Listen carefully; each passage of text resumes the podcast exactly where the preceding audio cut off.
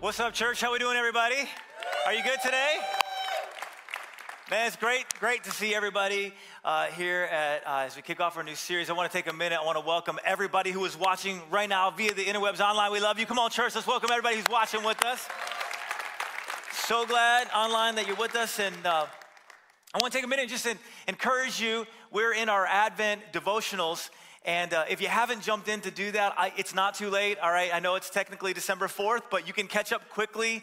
And it's awesome. I mean, it's just a great way to center your thoughts around the real reason for the season, right? And, and his name is Jesus. Jesus, that's right, yeah. And there's, there's, there's, a, there's definitely a lot of stuff hitting us uh, right now in the world. So, so many, so many opportunities to put your focus elsewhere.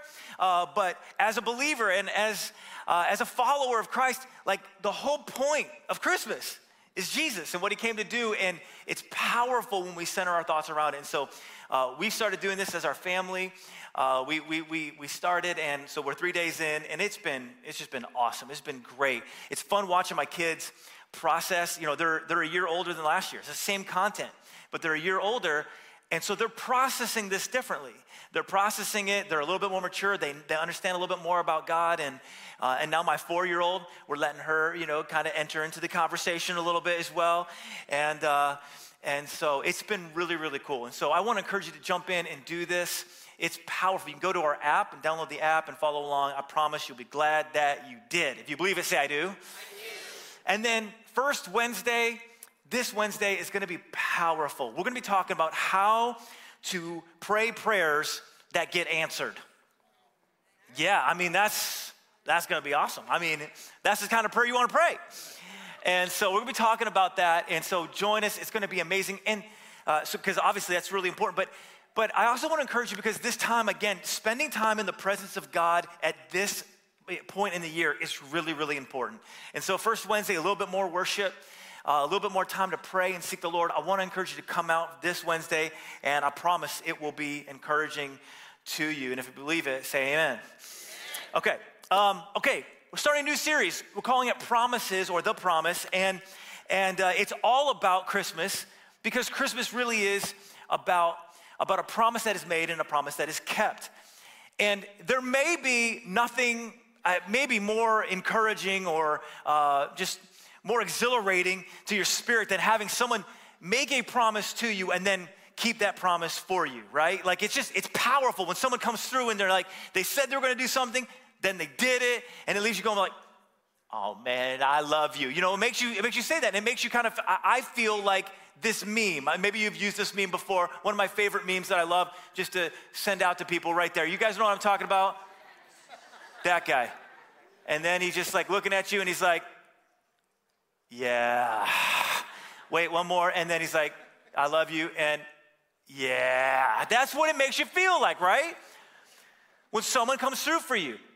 Um, maybe, maybe this is no more proved out when you, than when you get ready to move. How many of you know that moving is the worst? Come on, just raise your hand like this collective misery here that moving is the worst. And you find out who your friends are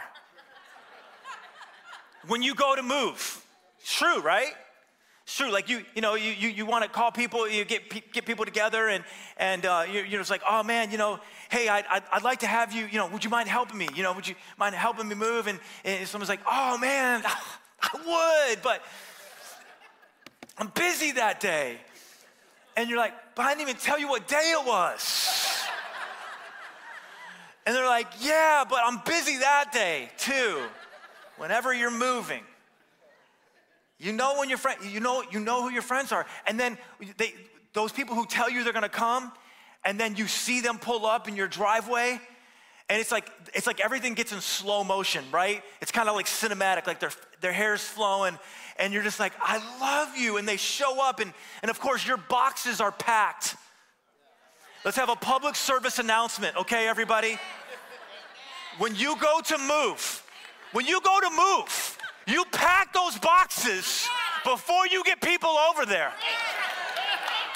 You don't want to be showing up with your stuff all over the floor, expecting people to pack it all up for you. No, no, no. That's not how it works. All right. I feel better. I feel better. but they start moving the boxes. They start moving the boxes, and you're just like, yes, you said you were gonna do it, and you did it. You came through. You kept your promise.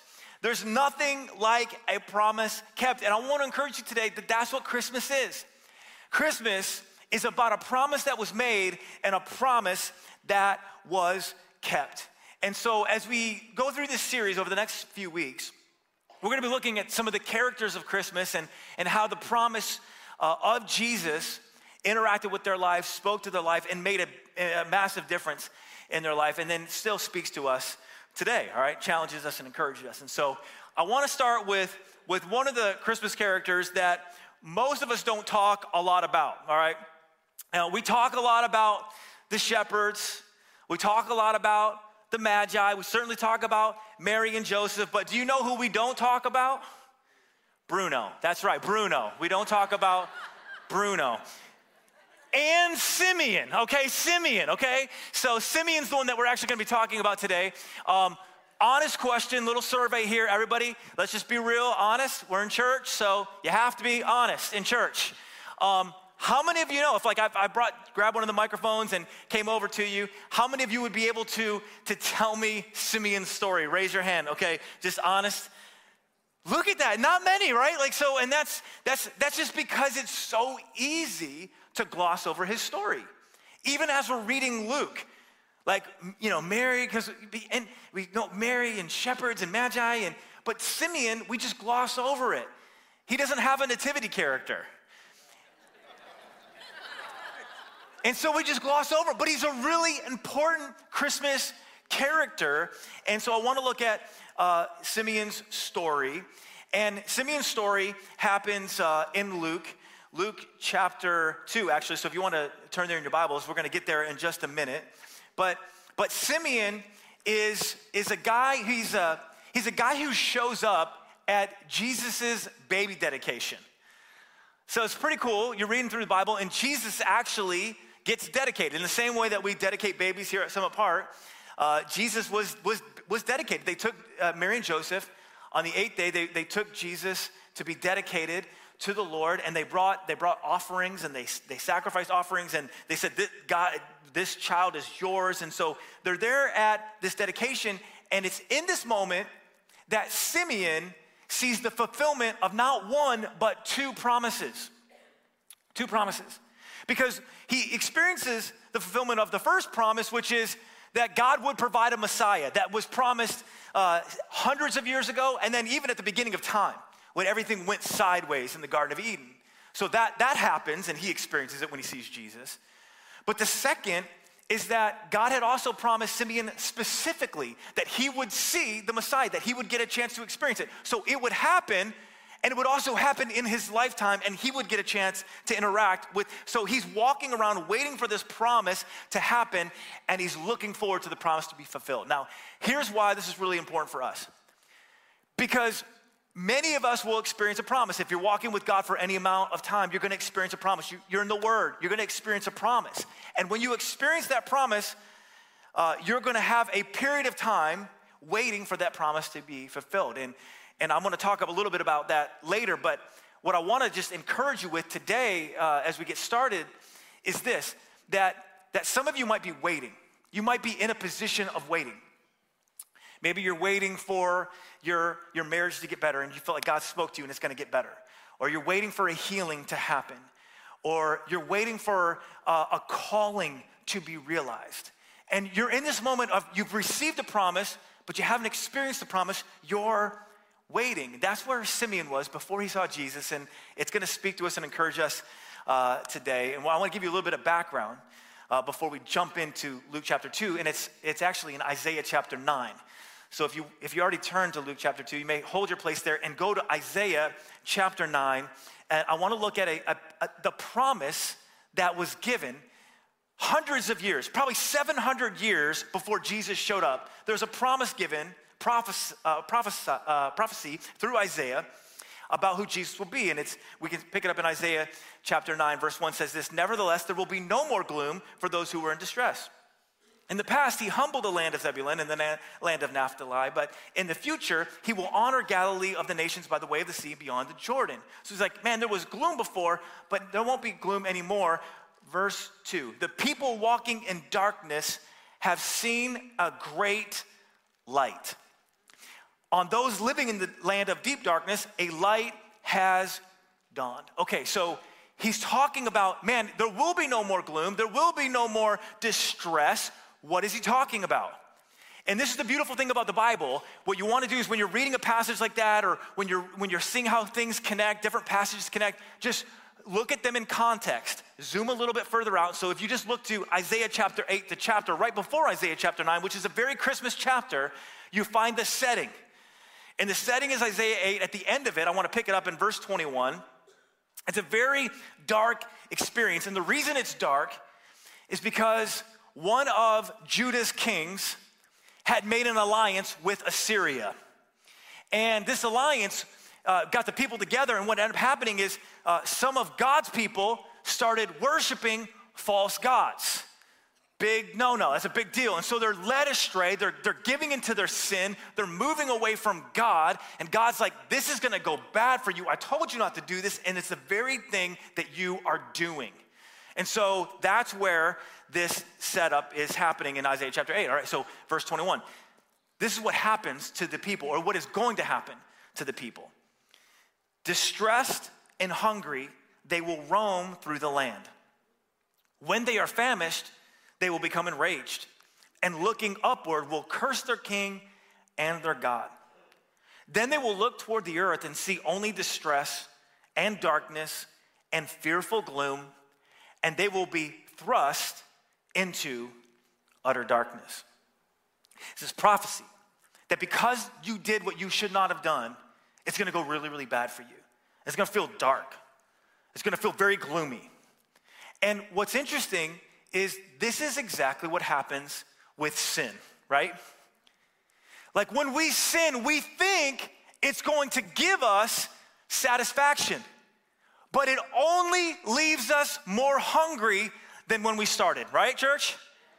Like we think it's gonna provide answers, but it only leaves us with more questions. We, we think it's gonna satisfy our soul, but it only ravages our soul, leaving us desperate. That's sin. It's like walking in darkness. It's what walking in darkness. It's, it's kind of like getting up in the middle of the night you know, and, and going to get a drink of water, going to the restroom, and, and you realized that your kids have been full of demonic spirits and have left Legos on the floor. How many of you know those Legos are tricky? They hurt. You're walking in and you just you step on one and then it causes you to bump into the, you know, the bed or into the into the dresser and all of a sudden you're just walking with a limp and then you slip on a stuffed animal. It's just a bad situation and you're just hoping, just wishing you could get to the light. That's what he's talking about. He's saying that, like, you, when, when you sin, you're walking in darkness. You think it's great, but you're actually making yourself more confused. You're actually making yourself more desperate.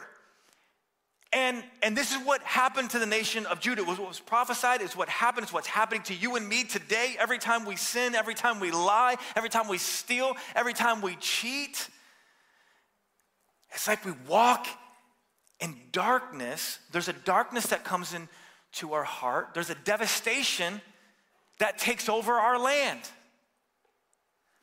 Some of you are thinking, Scott, I'm so glad I came to church for this encouraging message. Let me, let me tell you, this is what makes Christmas so awesome. It's because it, it's that backdrop that the light pierces through. It's that darkness, that loneliness, that desperate situation where Christmas comes. Christmas is the end of darkness. Christmas is light coming into the world to dispel the darkness. Look at Isaiah 9, verse 2 again. The people walking in darkness have seen a great light. On those living in the land of deep darkness, a light has dawned. He's saying it's not gonna be gloomy anymore. When Jesus shows up, he pierces the, he pierces the darkness with his light. It's like, it's like sunrise. I love sunsets, they're beautiful. But sunrises are so significant because everything's dark, but then you see that sun start coming up. And it just beams of light start piercing through. And then all of a sudden, everything that was dark is now light. How many of you know when the Son of God rose, light came into the world and pierced our darkness and covered our sin once and for all. This is the backdrop for Luke chapter 2, and I'm going to show you. This is what Simeon is thinking about when he sees Jesus. Luke chapter 2. If you're ready to jump in and be changed, say, I am. All right. Verse 21 On the eighth day, when it was time to circumcise the child, he was named Jesus, the name the angel had given him before he was conceived. When the time came for the purification rites required by the law of Moses, Joseph and Mary took him to Jerusalem to present him to the Lord. So there was, there was a precedent, a custom in the law that, hey, bring your, bring your child and dedicate them to the Lord and then offer. There was an offering that they were going to be offering. And you can see that in the next couple verses. Skip down to verse 25, though. Now there was a man in Jerusalem called Simeon who was righteous and devout. This guy, this guy loves God. He's pursuing God. He's chasing after God and he was waiting for the consolation of Israel. Now, that's a very interesting word, consolation. We don't, we don't talk about that very often. You probably didn't use that in your vocabulary this week. Consolation. What's he talking about? He's talking about that word literally translates into help, helper. He's looking for the helper of Israel to show up the one who would help remove the sin that we could not remove from ourselves. He's waiting for the helper. And what's interesting is he says, and the Holy Spirit was on him. I love this because even before Jesus shows up, the Holy Spirit was moving. The Holy Spirit's always been working. But, but Jesus changes the game in which the Holy Spirit can work. So in the Old Testament, before Christ, you have the Holy Spirit showing up and he's able to move upon people. He moves in situations. It's momentary, it's temporary, it's in different situations. Sometimes it's a lead, but it's not a dwelling. Ultimately, when Jesus shows up in what will be filled at Acts 2 at Pentecost, right? The Holy Spirit comes down and now he lives inside of us. So we actually have the ability, because of Christ, to walk in what Simeon is experiencing all the time. That's pretty cool. All right, so so so that's what he's experiencing. The Holy Spirit was on him, and it had been revealed to him by the Holy Spirit that he would not die before he had seen the Lord's Messiah. Now, this had to be amazing. He's he's he's praying, he's listening, he's at church, maybe he's in the Word, he's just he's talking to God, and God's like, hey, listen, you're gonna see it. You're gonna see the one who was promised in Isaiah, that light, you're gonna see it. And it's gonna show up.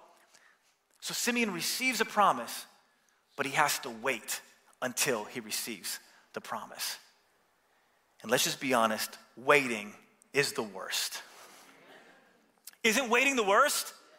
It's the absolute worst. I mean, think about it.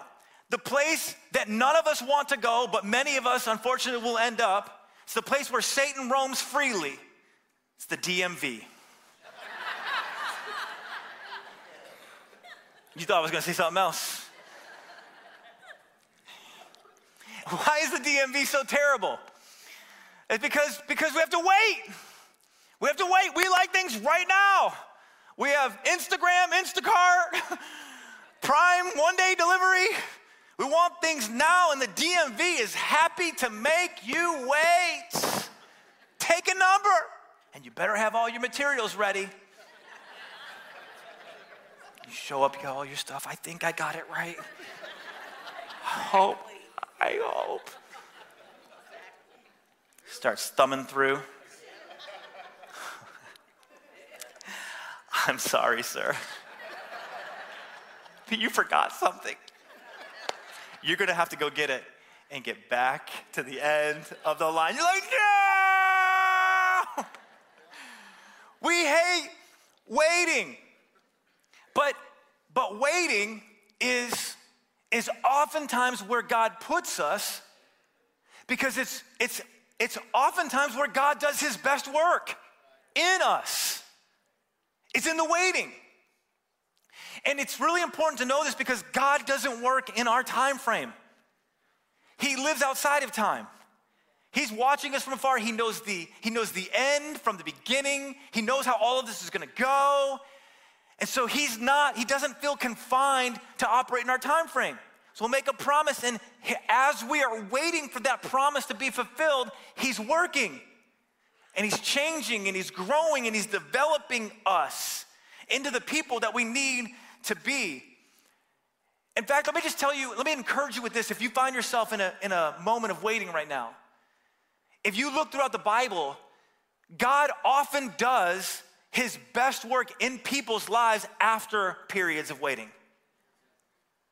I, I mean, if you look at uh, Joseph, he was sold into slavery. He has this vision, he has this promise, but then he's sold into slavery and he has to wait. And he has to wait. As he's waiting, his, his character is being reformed and shaped and grown. Or you look at Moses.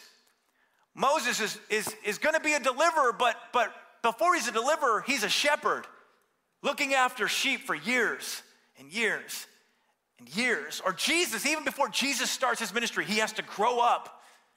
And then he goes into a wilderness and he fasts and he prays, and, and it's after that that God uses him amazingly.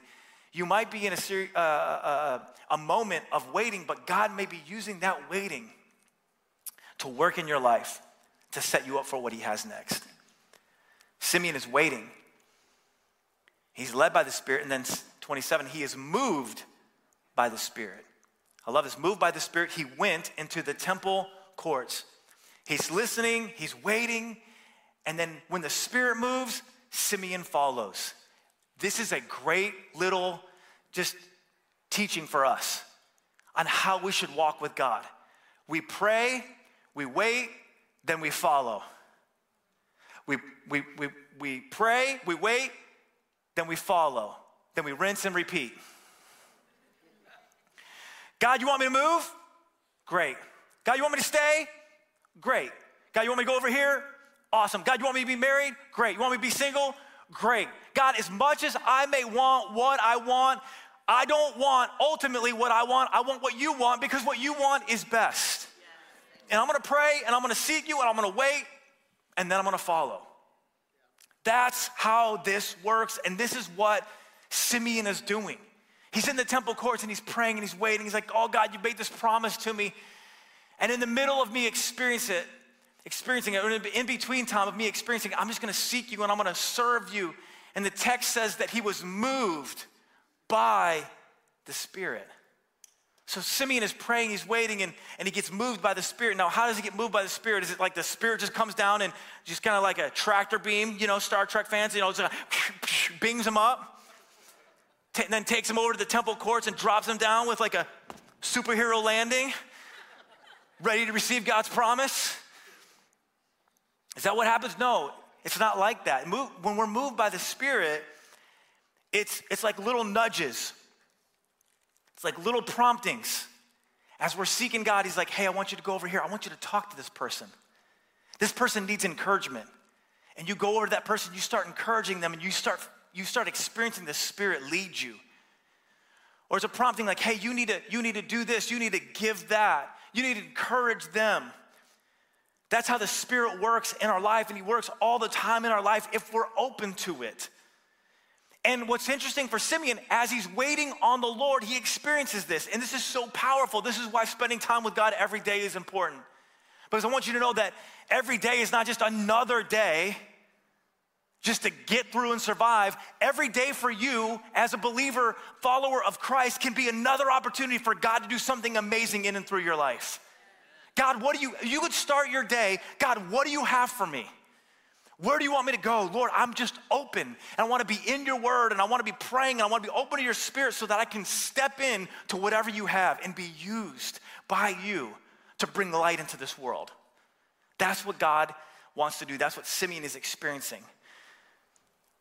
And so he sees he sees Mary and Joseph and the spirit's like that's that's the one. That's the one you've been waiting for. And so you can pick it up pick it up in verse 27 when the parents brought in the child Jesus to do for him what the custom of the law required, Simeon took him in his arms and praised God. So he sees Mary and Joseph and he goes up to him he's like, I know this is going to be crazy, but I've been waiting for him my whole life. And they're like, Yeah, it, it, this whole thing's been crazy.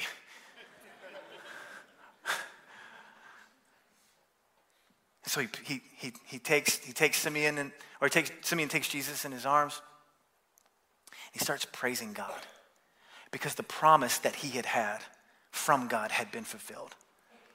That's what God does. He fulfills promises. If God makes a promise to you, he will keep a promise for you. Look at verse 29. He says, Sovereign Lord, as you have promised. As you have promised. That's all he says. Like, he doesn't go on this long rant and, you know, this little baby that I hold in my arms this day is the one that was prophesied in Isaiah. The light, you know, he just says, as you have promised, now you may dismiss your servant in peace. I want you to know this that when God makes a promise, he's to keep it. And God makes great promises. You know, God makes promises to all of us. He makes promises to be with us, to protect us, to provide for us. He makes promises to strengthen us, to encourage us, to heal us. God makes promises and God keeps his promises. Know that today. Know that today. And he goes, he goes on to say this For my eyes have seen your salvation. Now, this is amazing. My eyes have seen your salvation, which you have prepared in the sight of all nations, a light for revelation to the Gentiles and the glory of your people Israel. I see a lot of times we just gloss over this, but what he's saying is so significant. It's so profound. Think about this. He says, My eyes have seen your salvation. How did he see salvation? I mean, if you talked to, to, to, us, we'd be like, Hey, are you saved? You'd be like, Yes, I'm saved. Well, how, do you, well, I, I, I, turned from my sin. I made Christ my Savior. I, I prayed a prayer. Someone led me to the Lord. However, I raised my hand and I started following Jesus. I made a decision. However, that happened, it's, it's, it's very abstract for a lot of us, right? Like it's, it's, a, it's kind of ethereal. It's like this faith thing, and we start following God, and He saves us. But He says, My eyes have seen your salvation. He hasn't done anything, He's just held the one who will do everything. See, this is why salvation isn't something you do, it is someone you experience. Salvation isn't isn't a to do list to check off of. Christianity isn't about do's and don'ts, rights and wrongs. It's about someone who makes all of us who are wrong right, and his name is Jesus.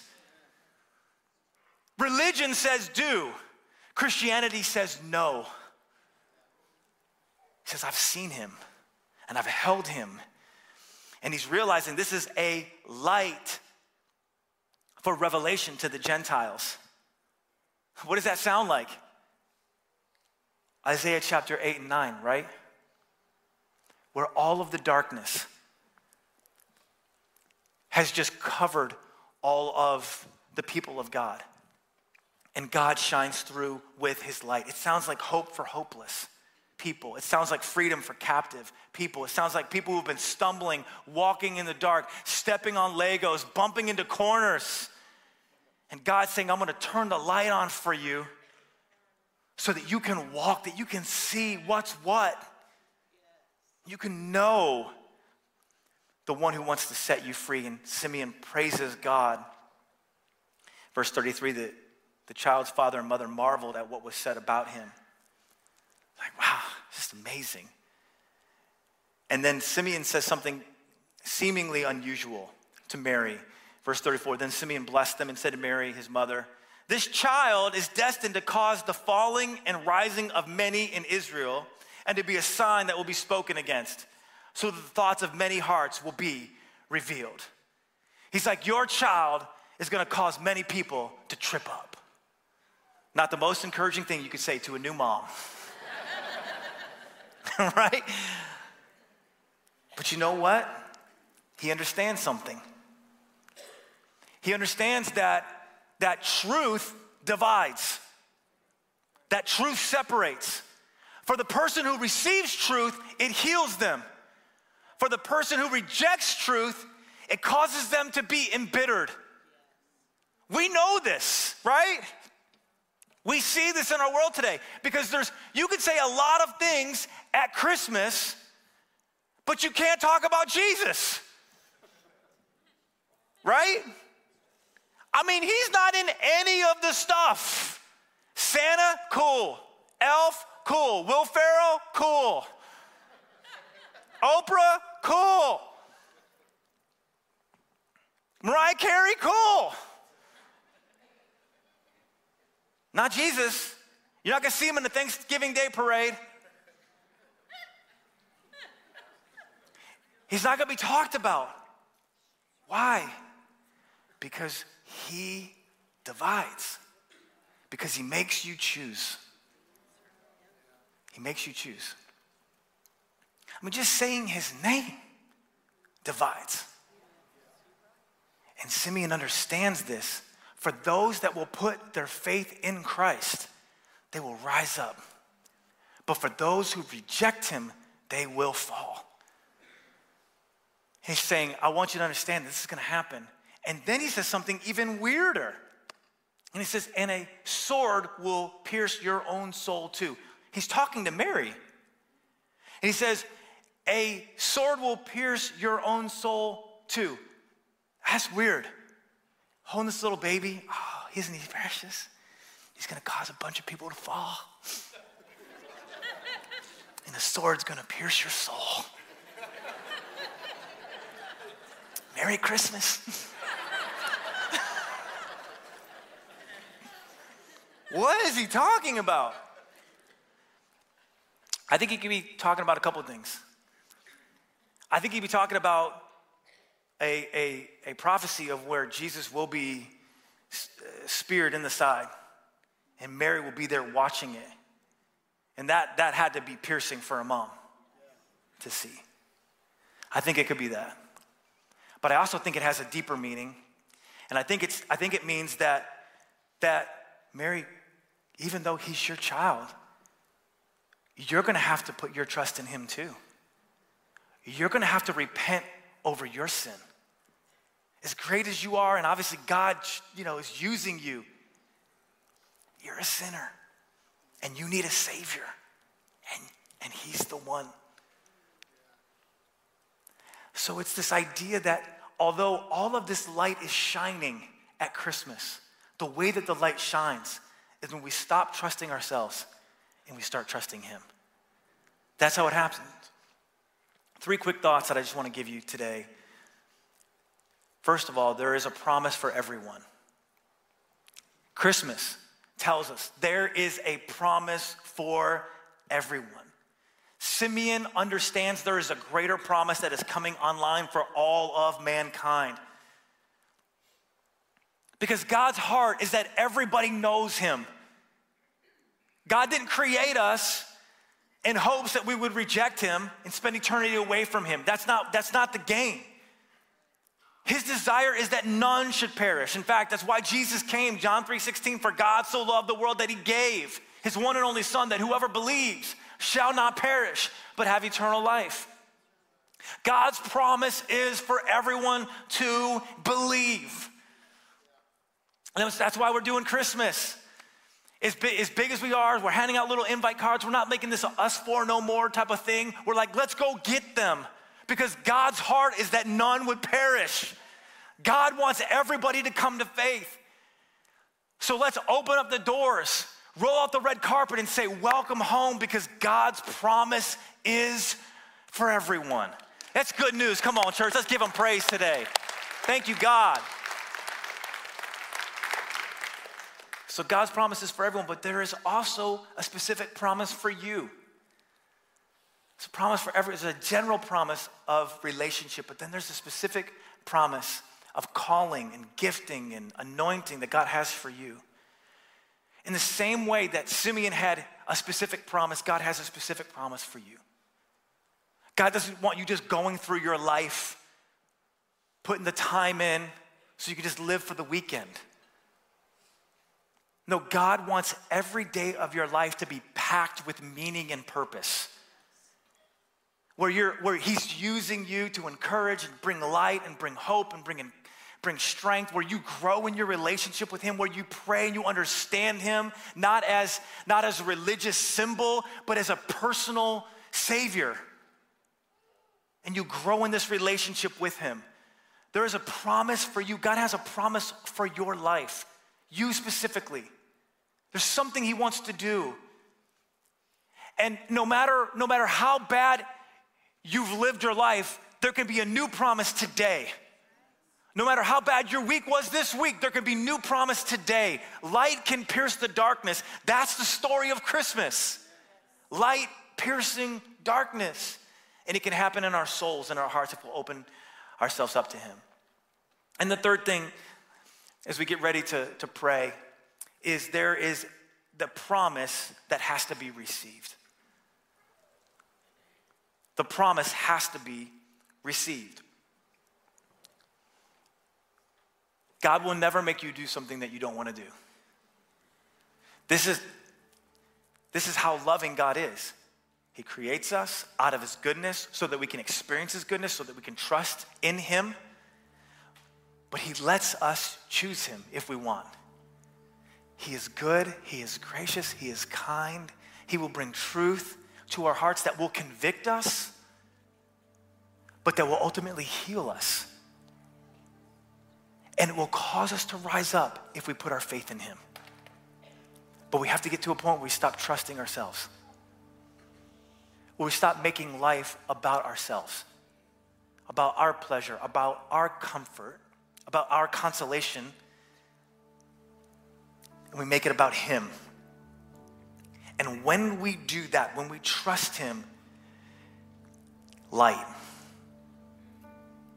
Like if you close your eyes and you just imagine like this was this is you, and then all of a sudden you open your light, open your eyes, this light. It's what Jesus shows up, pierces the darkness of our soul, but, but he has to be received. What will you do with him? Will you, will you ask him to come into your heart? Maybe some of you, you you're away from God, you, you've done your own thing, you've chosen your own way. Will you open your heart? Or maybe you're, you're a Christian, but you're living a subpar reality because you're not really trusting Him. You trust Him with your salvation, but you're doing everything else on your own. He wants, he wants all of you because He has so much more for you than you could ever imagine. If you just look to Him and say, God, I'm in, and I want what you have, and I want to follow your way. Lead me, nudge me, move me where you want me to go, and I will say yes. Amen? Let's pray. Father, thank you so much. Thank you so much for this word. Thank you so much for this story, this very unique and often overlooked Christmas character. And full of truth and packed with meaning if we'll just look and see it. And so, Lord, I pray that you would help Help this to speak to our hearts. I pray that God, you would make this so clear to us today. For the believers in here, Father, I pray that you would help us to be open to the Spirit's move in our life, to welcome you, to open our, our, our hearts to you and say, God, lead and guide and have your way. And for those that are in here today that maybe don't understand you in this personal relationship. Pray that God, you would make yourself so real and so very present. We open, we open our hearts to you and we say yes. With every head bowed and every eye closed, I want to take one moment and I want to throw out an invitation because if you're here today, and if you're being honest, you say, you know what, Scott, I don't know God in this personal relationship, salvation kind of way, but I want to. If that's you, God is here. God is here. His Spirit is here. And if you'll just, if you'll say yes, if you'll trust Him in the same way that Mary needed to, in the same way that Simeon was, by saying, it's here, He's here the promise. by faith, if you put your trust in Jesus, turning from yourself and turning to Him, He will change you from the inside out. He will bring light into the darkness of your soul. And it will transform you, not by what you do, but what, what He has already done. The Spirit of God will work in your life, making you into the person He wants you to be, allowing you to experience life at its ultimate best. It starts by faith and it has to be received. If you're here today and you're saying, man, this is speaking right to me, Scott, I, I knew God at one time, or, or maybe I've been to church before, but man, I, I've walked away and I want to make a, a decision, a fresh decision to follow Jesus. If that's you, God is here. He, he has a plan for your life. All you have to do is say yes, and I want to pray for you. Just, if that's you, would you slip your hand up all across this place? And I just want to see it and pray for you. Yeah, that's awesome. Uh, just raise it up. Yep, that's great. I just want to pray for every person. Just hold it up until I see it if you can. I want to pray for you. If you're saying, man, I need to make a decision to follow Christ for the first time or for the first time in a long time, will you just hold your hip back there? That's awesome. Somebody else, just I want to pray for every person. Father, I just thank you for every person who's reaching out. Oh, I pray that you would strengthen them. I pray that you would encourage them. I pray that God, this would be a day where salvation explodes onto their heart and transforms them from the inside out, where light pierces darkness, where, where hope is found. Let it happen today. And Father, we thank you for it. We give you praise and honor and glory for it in Jesus' name. Amen. Church, will you stand with me? I just want to take a moment. And uh, I'm going to ask our prayer team to come down to the front, if you would. If you're here today and you're saying, man, I made a decision to follow Christ and I want someone to pray with me, or I, need, I have a need in my body, I have a need in my marriage, I have a need um, in my mind, I need help, I need, I just need, God is here. God is here. And He wants to move in our life. And we'll just open our hearts to Him, He'll move. And we have people who want to pray for you and believe God to do something powerful. So as we get ready to worship, I want to encourage you to come down. The rest of us, I think this message beckons a response from us to say yes to Him, to say, God, we see you as the salvation that you are, the light of the world. And we say, yes, come into our life, come into our hearts and change us from the inside out. Would you take a minute, church, just lift your hands all across this place and say, God, we want all that you have for us. Father, we say yes to you. We say yes to your Son the promised one who came and who fulfilled so many promises, just so that you could prove to us how good and how gracious you are. We thank you for that. And Lord, we want all that you have for us. So lead us and guide us and direct us into your perfect plan, your perfect will. Lord, we love you and we praise you and we just give you our hearts today. In Jesus' name. Amen. If you need prayer, come down to the front. The rest of us, let's just take a few moments. Let's worship God.